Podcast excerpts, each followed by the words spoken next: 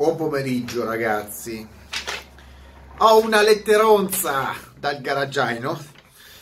Lo so che molti aspettano questi video perché gli piacciono, mi piacciono, leggo le vostre lettere, le vostre email, ne scelgo una, la più interessante, la più interessante, una di quelle che, che è un po' più discorsiva. Mi mandate un sacco di email su segnalazioni, fotografie, una valanga, vi ringrazio, però questa email era un pochettino eh, più discorsiva e affronta un tema interessante.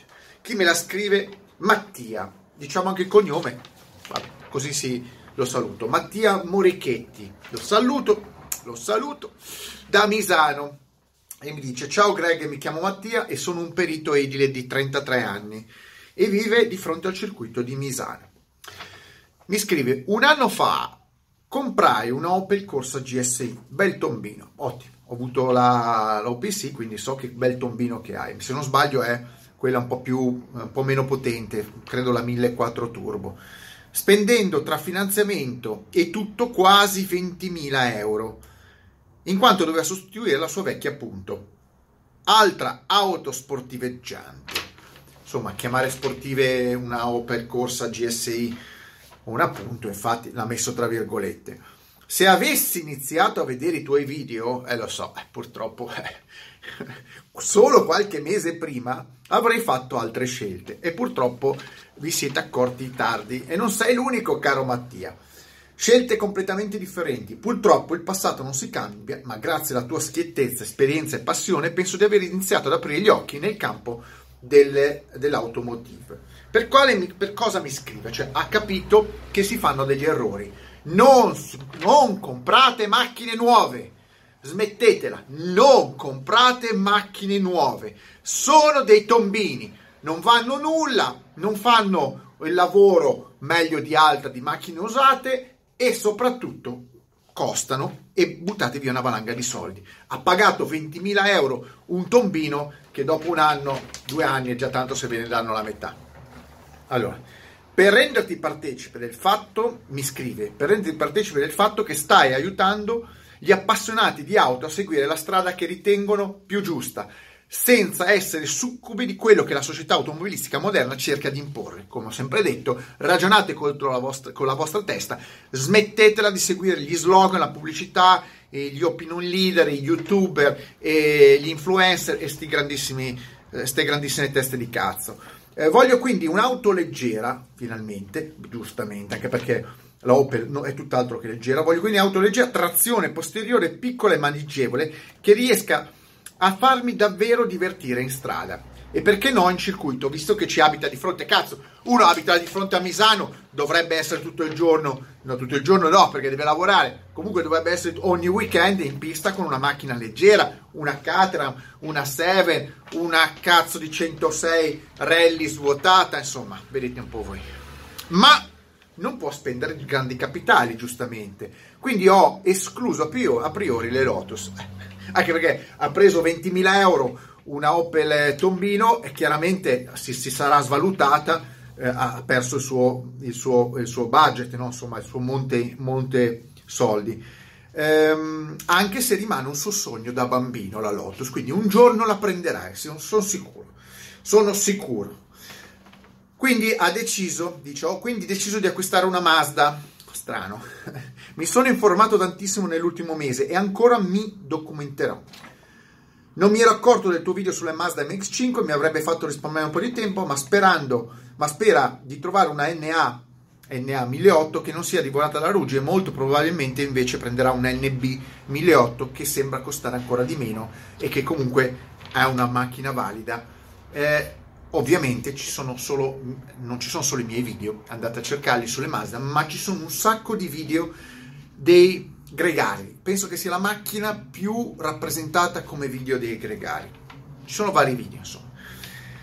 Lui dice, eh, diventerà una mia project car, la metterò a nuovo con cura, ho esperienza in campo automobilistico in quanto suo zio è meccanico da sempre, ora in pensione, e mi ha passato varie conoscenze e manualità, in quanto sistemavo le mie auto sempre insieme da quando aveva diciotto anni. La iscriverò ad A S I, eh, A S I e poi la preparerò eh, per la pista, magari con un kit turbo.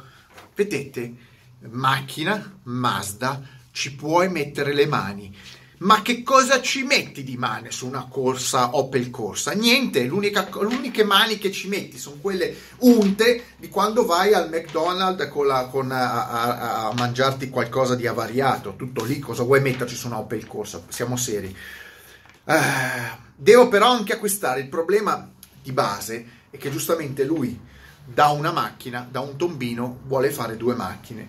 Se compra una Mazda, ovviamente ipotizziamo che lui ha perso un buon cinquanta per cento, da ventimila gliene mancano dieci dodici se va bene, con quei dodici lui si deve comprare una Mazda M X cinque che può costare quattromila euro e giustamente lui dice: dove devo acquistare un'auto da guidare tutti i giorni, faccio circa, fa circa diecimila chilometri all'anno, che non sono una follia, sono meno di mille al mese, e, e potendo vendere la Opel a dodicimila euro più o meno, Eh, puoi investire sei sette mila euro sul tombino da usare tutti i giorni.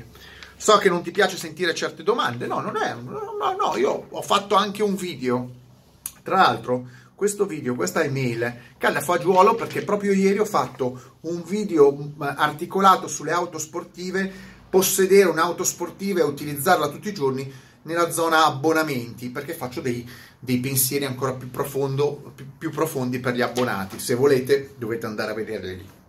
Comunque dice, eh, tu cosa mi consiglieresti? Io mi butterei su una Yaris, una, una sua fidanzata ne ha, o moglie, ne ha una prima serie tre cilindri e vada Dio, confermo, la Yaris prima serie grande macchina, eh, oppure mi dice cosa, cosa compro.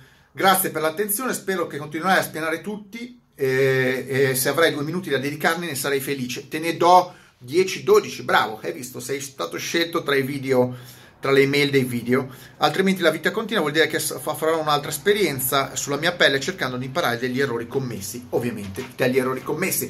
Esatto, eh, Yaris, Yaris mh, dico di più. Uh, sei sette mila euro sono un bel budget per un tombino, ragazzi. Con sei sette mila euro comprate un vero tombino, tombino, scusate, ormai siamo su una vera merdomacchina d'antologia più che tombino, perché eh, parliamo di macchine un po' più datate ma con un pregio, che possono essere soprattutto le giapponesi solide. Quindi tu in famiglia hai già una Yaris, perché non andare su una, attenzione, su una Yaris T S millecinquecento, macchina che verrà ricercata, ve lo dico io, sta già tra quelle macchine che verranno ricercate, quindi cercati una Yaris T S millecinquecento che va a bomba.